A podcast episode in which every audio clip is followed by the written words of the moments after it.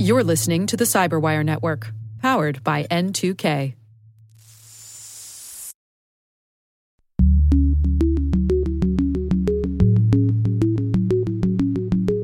I absolutely do think that if you attempted to ban ransom payments, there are certain circumstances where organizations will just say, we have to pay the ransom anyway because we need access back to our data.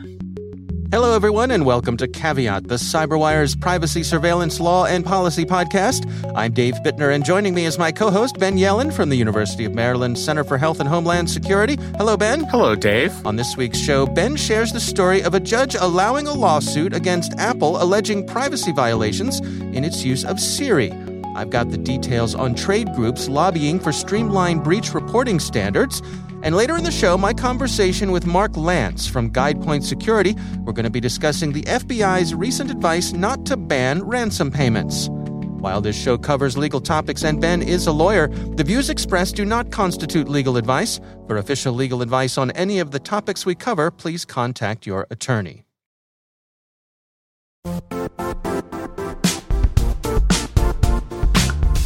The IT world used to be simpler. You only had to secure and manage environments that you controlled. Then came new technologies and new ways to work. Now, employees, apps, and networks are everywhere. This means poor visibility, security gaps, and added risk. That's why Cloudflare created the first-ever connectivity cloud. Visit cloudflare.com to protect your business everywhere you do business.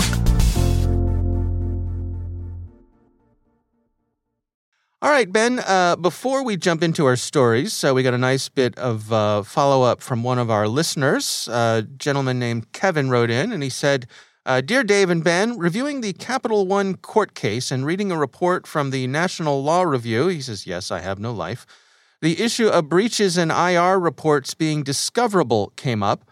Kevin asks, besides hiring your law firm to handle IR hiring, costly, you know how attorneys bill, using a company you've never used before, which takes longer to get up to speed, or writing a totally different SOW for a company you use, costly attorney fees, what are other ways a company or small business could keep their security gaps out of courts? What do you think here, Ben?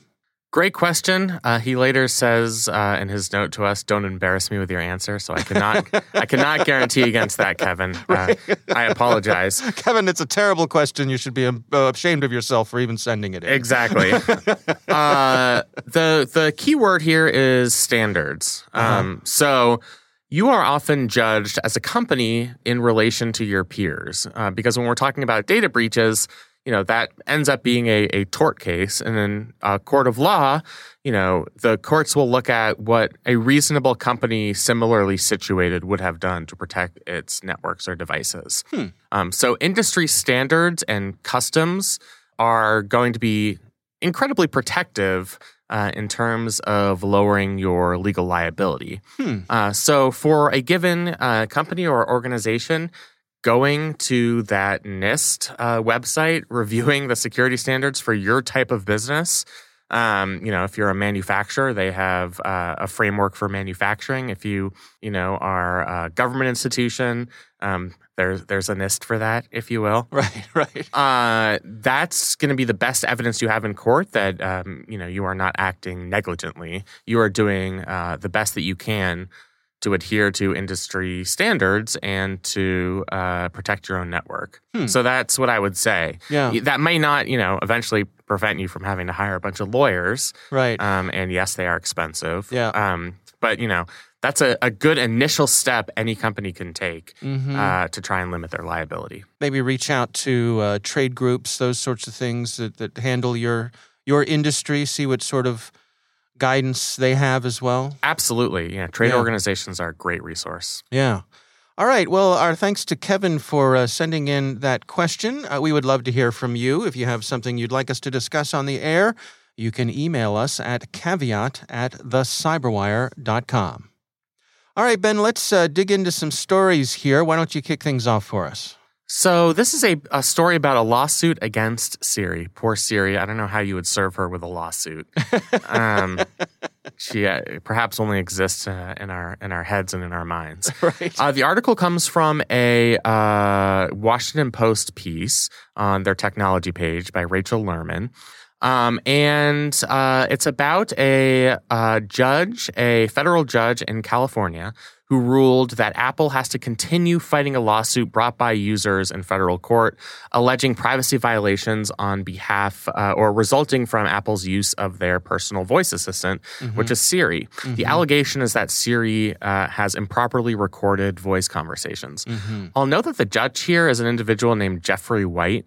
I know him because he was the district court judge on a long-running electronic surveillance case that was actually finally resolved in the past several months, but it had been going on since 2008, which is all to say that Judge White has experience with these types of issues. Huh.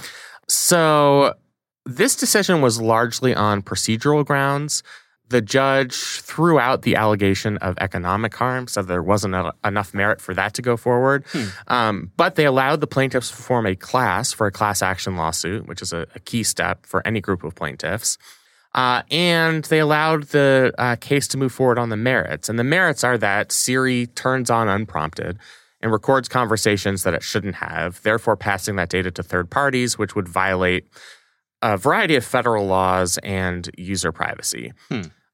There are similar suits that we've seen against other companies. It's not just Apple. Pick your personal assistant of choice. Right. The lady in the tube. Yeah, exactly. I have Siri and Alexa.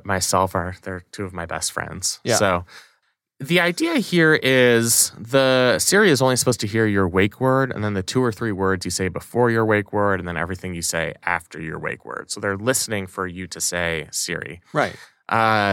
People have different voices. And, you know, sometimes you could be saying another word that sounds like the wake word. Mm-hmm. And that might be picked up and shared with third parties.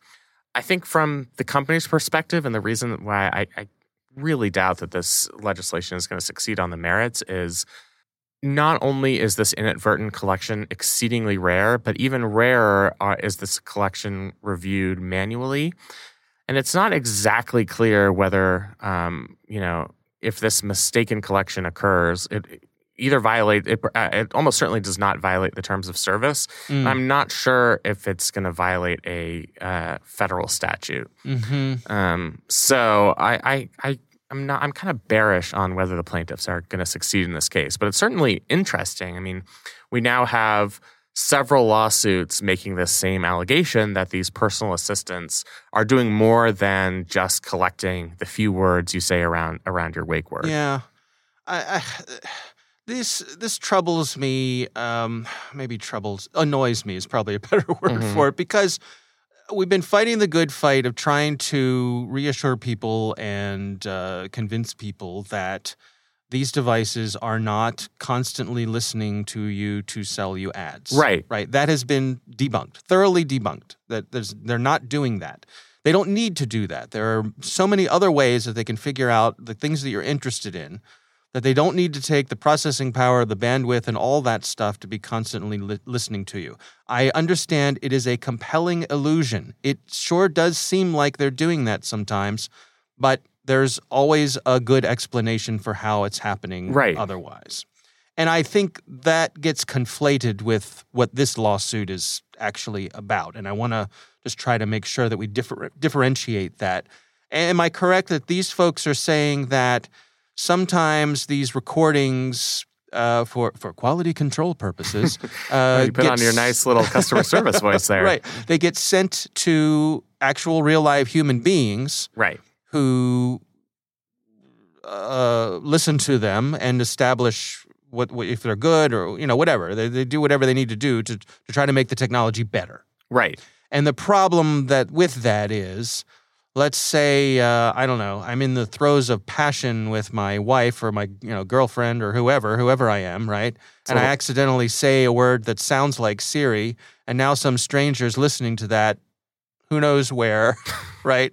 and it gets posted to the, you know, the Slack channel of funny things we heard. Worst adult movie ever. Right. Yeah. Exactly.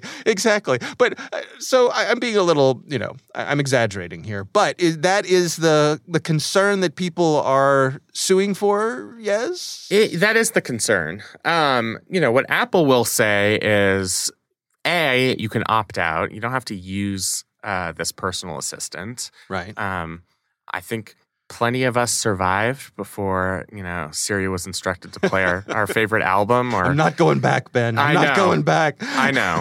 So, you know, so that's a huge part of it. It's not like you need a personal assistant to engage in everyday work and, you know, family life, which makes a difference in a court of law. We've seen it in other cases where, you know, judges are stricter on functions. You know, things like cell site location information where it's impossible not to share that if you want to be a living human being. I see. Your cell phone is going to ping off the cell phone towers. Right. But yeah, you don't have to use Siri or Alexa as personal assistants. Mm-hmm. Apple also says they're not selling the recordings. The recordings themselves aren't associated with an identifiable individual. Right. And they're constantly working on the problem. I mean, they are trying to, like any good tech company does, you know, go through testing to make sure that there aren't as many inadvertent triggers. Mm-hmm. You know, some of these other companies, Google, as part of this article, says that they don't retain as a matter of course audio recordings. You know, I think I understand what the fear is. Mm-hmm. You know, the fear is that private interactions are going to be inadvertently recorded, and that information is going to be improperly shared with third parties. Mm-hmm. And we saw, remember there was a case where there was a murder. Yes. Like somebody in a hot tub where they caught a confession because it came just before the wake word was invoked. Right, yeah. Right. So, I mean, that's a legit privacy concern. Absolutely. Yeah. Yeah, I just don't know if there's much strength in a civil class action suit. I mean, for one, they tossed out this claim of economic harm. Without having read the details of the complaint, I just don't know if they're going to be able to allege sufficient harm traceable to the conduct of these companies to allow them relief in the judicial system. Mm. So I'm skeptical of that. And I also think that, and maybe I'm being too easy on these companies, I don't think this is an issue of the companies being glib or being, you know, negligent in protecting privacy. I think some of this really is inadvertent. Yeah. Now, you can be held legally liable for inadvertent things, but it's going to be less likely if they are, you know, complying with industry standards and doing all of that. So, yeah, I'm not optimistic on behalf of these plaintiffs, but I've been known to be wrong before. All right. Well, we will have a link to that Washington Post story in the show notes. My story this week comes from the Wall Street Journal, a story by James Rundle, and it's titled, Industry Groups Urge Lawmakers to Streamline Cyber Breach Reporting Rules. And what this comes down to is you've got some lobbying groups. In this case, in this story, they're talking about an organization called the Bank Policy Institute, which is a lobby group for large banks. And they're making the point that there are so many breach reporting requirements across states and federal that there's going to be more and more of them. This story points out there's a woman by the name of Heather Hogsett, who's the senior vice president at the Bank Policy Institute. She makes the point that a financial company could be subject to notification rules from the Office of the Comptroller of the Currency, the FDIC, the New York State Department of Financial Services, the Treasury Department, and the EU's General Data Protection Regulation organizations as well. They say the U.S. Securities and Exchange Commission is preparing a proposal on breach reports. So it sounds like industry is kind of saying, hey, enough is enough here. Is there a way that we can maybe centralize this and have one organization be a clearinghouse for these sort of notifications that then get disseminated to all the other organizations? What do you make of this, Ben? Yeah, I think this is a completely reasonable request on the part of these business lobbying groups and organizations. I mean, you can imagine how difficult it is to comply with 50 separate data breach notification laws if you're doing business in all 50 states. Mm-hmm. Not to mention the lack of clarity on, mandatory reporting. Do you have to report for an attempted break-in, or do you only have to report if your system was successfully compromised and data had been breached? Mm-hmm. So there are a couple of key debating points there. I think in a perfect world, we would have the federal government come up with a streamlined process that would preempt state laws on data breach notification. Just because I think this is an area where the federal government, because this involves interstate commerce, not to get a little too constitutionally on you, I think this is an area over which the federal government should have some control. It would make compliance much easier for companies that only have to follow one set of rules. And Congress could draft a law in such a way where they explicitly preempt state data breach notification laws. Mm-hmm. The issue with that is, I don't know if you've seen our Congress recently. It's a well-oiled machine. Yeah. They sometimes get down to the lowest common denominator, right, where the regulations are watered down through the sausage-making process, mm-hmm, whereas so the consumer protection for data breaches would be significantly lessened than what you get in many states, including here in Maryland. Right. So the good people of California may have a different idea than the true patriots of Texas. Yeah, right? Exactly. Yeah, exactly. Yeah. There are true patriots in California too, Dave. Just throwing that out there. Of course there are. Yeah, and then the other issue is how much companies should be obligated to report. Companies are going to face a series of cyber threats. Not all of them are going to be successful attacks. Mm-hmm. Sensitive data isn't going to be revealed after every single attempt at either cyber espionage or cyber crimes or a ransomware attack or whatever. They're not always going to be successful. It would be very burdensome on companies to have to engage in that level of granular reporting. So-and-so in accounting got a phishing email today. Do I have to report that to CISA? Mm-hmm. Could you overwhelm a system like that? There's. Right, exactly. Yeah. The counterargument to that, and this was made by a Democratic Congressman, James Langevin of Rhode Island, is that in order to get a proper picture of the full, threat landscape, it's better to have more information than it is to have less information. Mm. And that might also be an argument for one of the benefits of 50 different state data breach notification laws, is you probably do end up collecting more data than you otherwise would, and that data can be useful for conducting broader threat assessments. Mm-hmm. But I still think for the sake of giving these businesses some level of certainty and setting what would hopefully be a robust floor for consumer protection after data breaches, I think it would be advisable, in my opinion, for Congress to do something about this. Yeah. This article points out that the Senate has a proposed bill that would require, for example, federal contractors and government agencies and critical infrastructure operators to notify within 24 hours of an incident being detected. House draft bill of the same bill, I assume, gives them 72 hours. I think that's an interesting point. How long is too long and how short is too short? Where you have to have some amount of time to figure out, or to try to figure out, what's going on here. And I suppose you could have the nuance of, if the clock starts ticking, right, and you are able to notify whoever you need to notify, something's happened. We're not sure what's happened, but we're just letting you know something's happened. Stay tuned. Right. Because there's a lot more coming, but, something's happened and we're not sure what it is. Right. Yeah. I think any way that you can, and this is probably something that's going to be decided granularly at like the subcommittee level, but there has to be some number there where you determine what that length of time is. Right.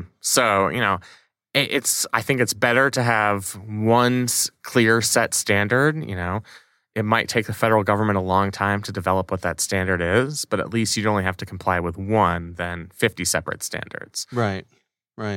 Yeah, I hear people compare this to the airline industry, and that you have when there's an airplane crash, for example, or any kind of incident with an aircraft. There's a government agency that investigates that, and that is their job, and that's what they do. Do we need something similar for cyber breaches? I think it's an interesting comparison, and I suppose in some ways they're very similar, but in other ways probably very different. Yeah, although I will say they are both, they are both modes that go across borders in different ways. Mm-hmm. There are things that are not confined to individual states. Air travel, unless you're flying within the state of California, for example, mm-hmm. You're generally flying to another state. Yeah. With cyber transactions, it's rarely something that's contained within an individual state, which is why I think it's ripe for some type of federal regulation. Yeah. No, it's a good point. All right. Well, we will have a link to that story from the Wall Street Journal in our show notes.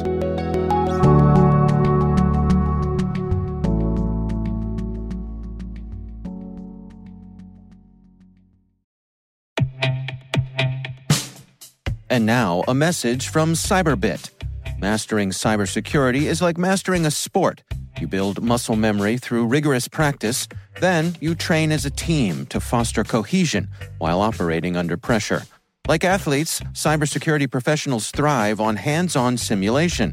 But traditional courses, certifications, and open-source labs won't build you a winning team.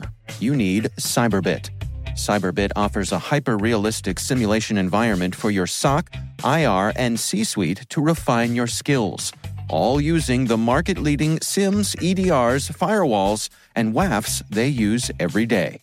Cyberbit is offering CyberWire listeners a free live-fire exercise. Sign up your team now at cyberbit.com/cyberwire.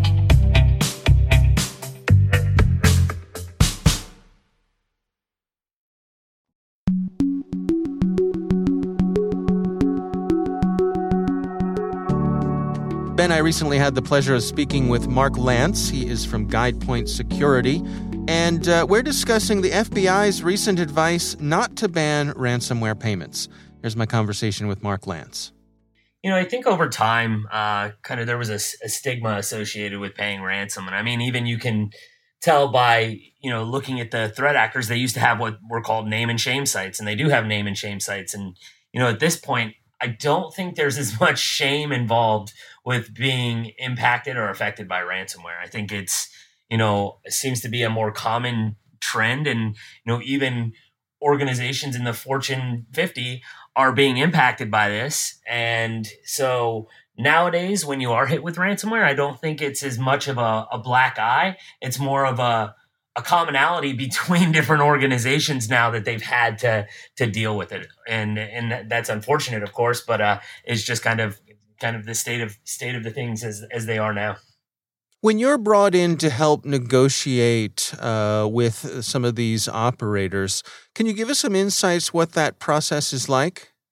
Yeah, absolutely. So, I think a good starting point is just talking about kind of the trend of ransomware. Obviously it started out very opportunistic, then transitioned over to organizations, more targeted threats.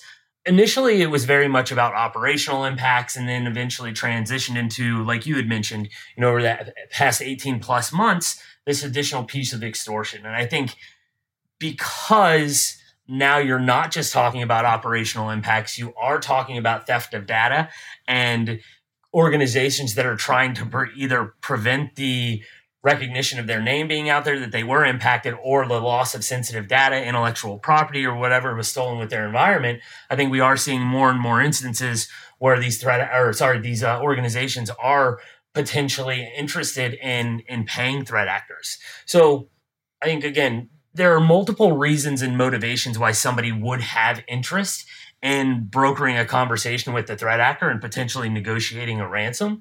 And the way that typically starts is, the organization at first needs to make a determination. Do we want to make contact with the threat actor? Do we want to understand what the ransom amount is? because we do have potential interest. And that could be, you know, interest again, because they're completely operationally impacted. They don't have access to backups. They can't recover sensitive data or systems that they need access to, or even instances where potentially paying the ransom and getting access to a decryption tool might be quicker than getting access to their offline backups and restoring from those. Other considerations might be that, you know, they don't want to be publicly named and shamed or put on the threat actor's site. They don't want to have any data released due to the sensitivity of the data, just, you know, due to the fact that they don't want that out there and recognized. So kind of multiple considerations there. And then basically the customer needs to make a determination that they do, in fact, want to reach out to this threat actor and understand what the ransom amount is, understand, you know, how much is being requested and why. And there are certain benefits to doing that. A lot of customers have interest in doing that, even if they're not necessarily interested in paying the ransom, because they might get an idea of what the threat actor is saying they stole and confirmation on certain data that they believe about the incident while an investigation is ongoing from the incident response service provider. So, you know, with the different threat actors, there are kind of different methods for you to reach out to them based on, you know, what their kind of standard operating procedures are. Some of them have you send an email. Others have a site built where when you're prepared to go initiate contact with them, you go insert your key into this site and, you know, a chat window is populated and you're going to be immediately interfacing with the threat actor so that you can communicate with them on ransom amount, what they believe they have, and start the negotiation process. Do the ransomware operators know that they're dealing with a negotiator when you're involved? Is that generally part of the process or not?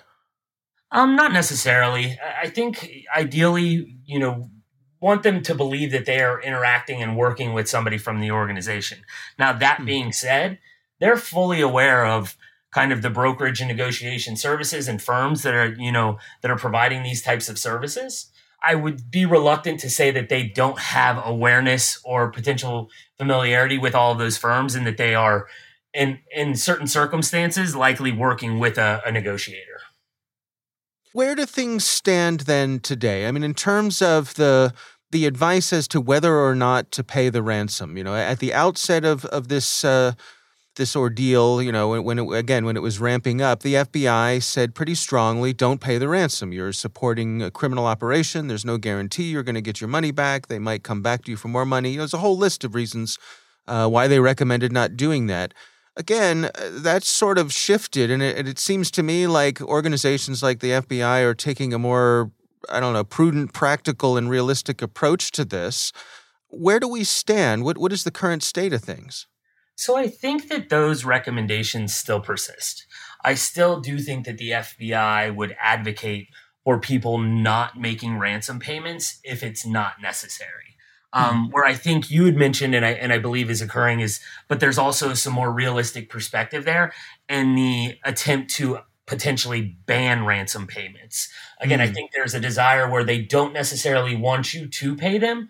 Realistically, there might be situations where customers need to pay them to regain access to data. Again, there are instances where a organization's entire architecture is impacted, aside from access to a couple servers or a couple systems, and they don't have access to backups. And the inability to decrypt that data or get access back to that data, it could cause them to potentially even shutter their business. And so I think in those circumstances, I think that they're being more realistic in the sense that there are certain instances where you might need to pay due to kind of the business requirements of your organization. Now, that being said, I think the guidance is to try to avoid that situation and avoid, you know, funding these criminal organizations if that is something that you can avoid, or if you can, you know, get to the same place in the recovery stage without having to make that payment. If a ban were put in place, would that lead to some sort of black market? Could organizations, you know, look to, offshore organizations who would be able to serve as a middleman for these sorts of things? I believe so. I believe that if you attempt to ban ransom payments, there, again, are these instances where an organization can't function without access to their data. And I think in those instances, they're going to find a way to ensure that that ransom payment is made so that they can retrieve their data, so that they can get their business operational and functioning again. And so I think by placing a ban in those situations, again, you're driving people towards a market where they are potentially going to do whatever it takes to try to recover that data and to pay that ransom so that they can recover.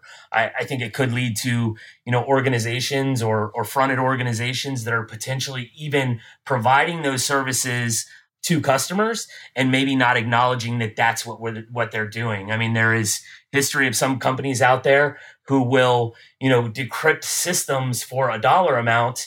And they're not necessarily acknowledging that behind the scenes, they're going to these threat actors and they are negotiating terms and getting access to decryption keys for certain systems. And so I think that, you know, there is the potential for, you know, black market services, fronts for services that are being performed but not acknowledged offshore. But I absolutely do think that if you attempted to ban ransom payments, there are certain circumstances where organizations will just say, we have to do pay the ransom anyway because we need access back to our data. Are you optimistic that we're going to get a better handle on this? How do you think things are going to play out in the future here when it comes to ransomware? It's a great question. I think that more people are taking it seriously, and we're seeing more and more organizations and clients who are reaching out talking about, you know, ransomware preparedness, which is great to see. You know, I do think we will continue to see threat actors evolve, find new methods to ensure that they are being compensated and receiving monetary gains, you know, through these criminal activities. So I think we'll continue to see evolution of the threat to make sure that they're still receiving ransom payments. But I do think that we are seeing organizations be more and more conscious about ransomware and just the threat in general and trying to prepare and do things, you know, and take steps to prevent that from happening to them. You know, that being said, again, there's always an evolution of threats. And I think that, you know, the threat actors are going to continue to try to impact customers and gain monetary value. What's your recommendation for organizations, you know, if they find themselves hit with ransomware, any tips for how to best proceed from there, how to minimize the damage? Yeah, absolutely. I mean, I think that one is preparing for it overall. You know, you have to look at these threat actors and the amount of organizations and our clients that they're impacting. And so a lot of times for them to gain access to an environment to, you know, perform the encryption event and the ransomware incident, and then eventually receive the ransom payment, the overall level of effort for them is quite minimal. So if you've got more controls in place, more hurdles for them to jump through, and it's going to cause an excessive level of effort, I think for some of your smaller threat groups or for various different threat groups, that might almost steer them away because they've got such a large pool of other, you know, organizations that they can try to go impact. So I think having those preliminary controls and hurdles in place, you know, following standard best practices is huge. Now, once you are impacted, you know, to the point of your question, you know, what should you do? I think some of your immediate steps are, one, it's great to have an incident response plan in place so you know what that escalation path should entail, who you should be contacting, the different roles and responsibilities. That should also include, you know, engagement of external counsel so that you can get direction on, you know, your potential liability, disclosure requirements based on your location, region, potential data that has been identified as part of the investigation. You also should obviously work with an incident response service provider, somebody who can perform that investigation so you can fully understand the scope of the incident, how they got in, what did they touch, did they steal data, and then so you can develop a remediation framework that's going to effectively remove them from the environment, as well as, you know, your insurance carrier to determine what type of coverage do you have. Is it going to pay strictly for the services to assist with the investigation and response effort? Or do I have coverage for ransom payment in case that is something that might be necessary for us to recover? And then the last thing I would say is just while you're going through this process of, you know, performing your escalations and leveraging your incident response plan, in the interim, while you certainly want to take steps to contain the threat and start, you know, working towards recovery, you definitely do not want to muddy the water forensically. You don't necessarily want to, start rebuilding or re-imaging systems without ensuring that you have copies of those, because we have seen numerous instances where customers will start rebuilding, re-imaging, and we realize that there is an urgency to restore operationally. But by doing so, they're removing forensic artifacts that are going to allow us to fully understand what that incident scope was and how they got in, what systems they did touch, so that we can answer those questions for them on the best next steps.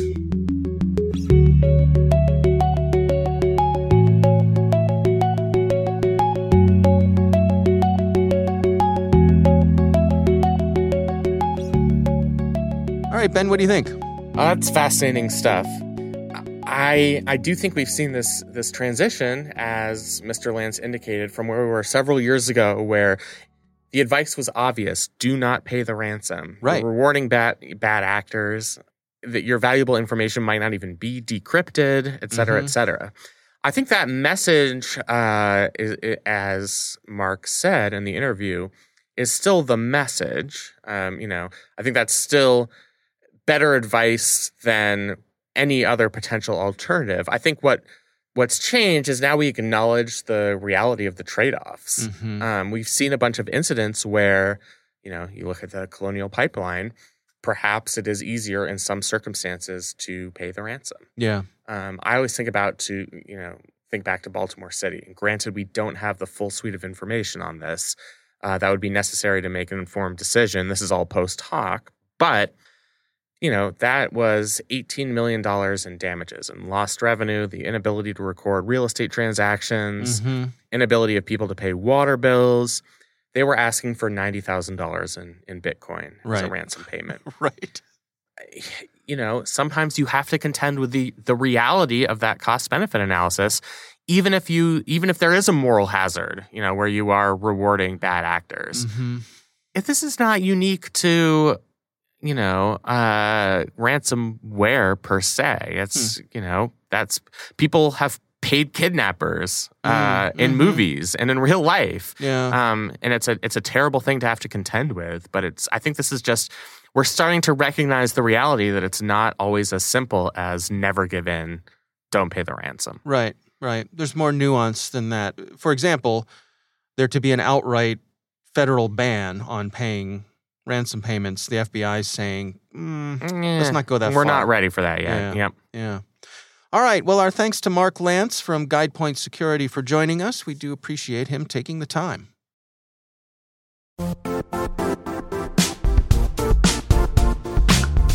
Don't struggle to align your organization's cybersecurity with business risk.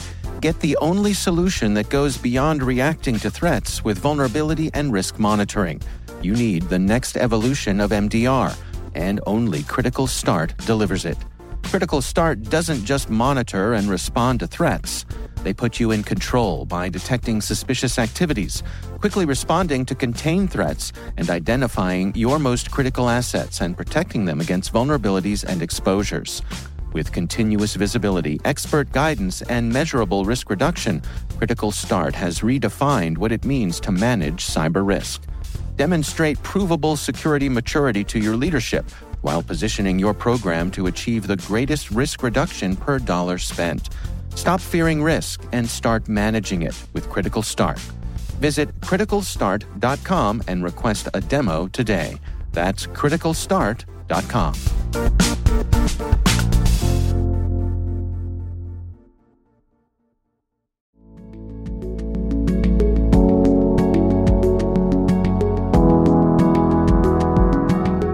That is our show. We want to thank all of you for listening. The Caveat podcast is proudly produced in Maryland at the startup studios of Data Tribe, where they're co-building the next generation of cybersecurity teams and technologies. Our senior producer is Jennifer Iben. Our executive editor is Peter Kilpie. I'm Dave Bittner. And I'm Ben Yellen. Thanks for listening.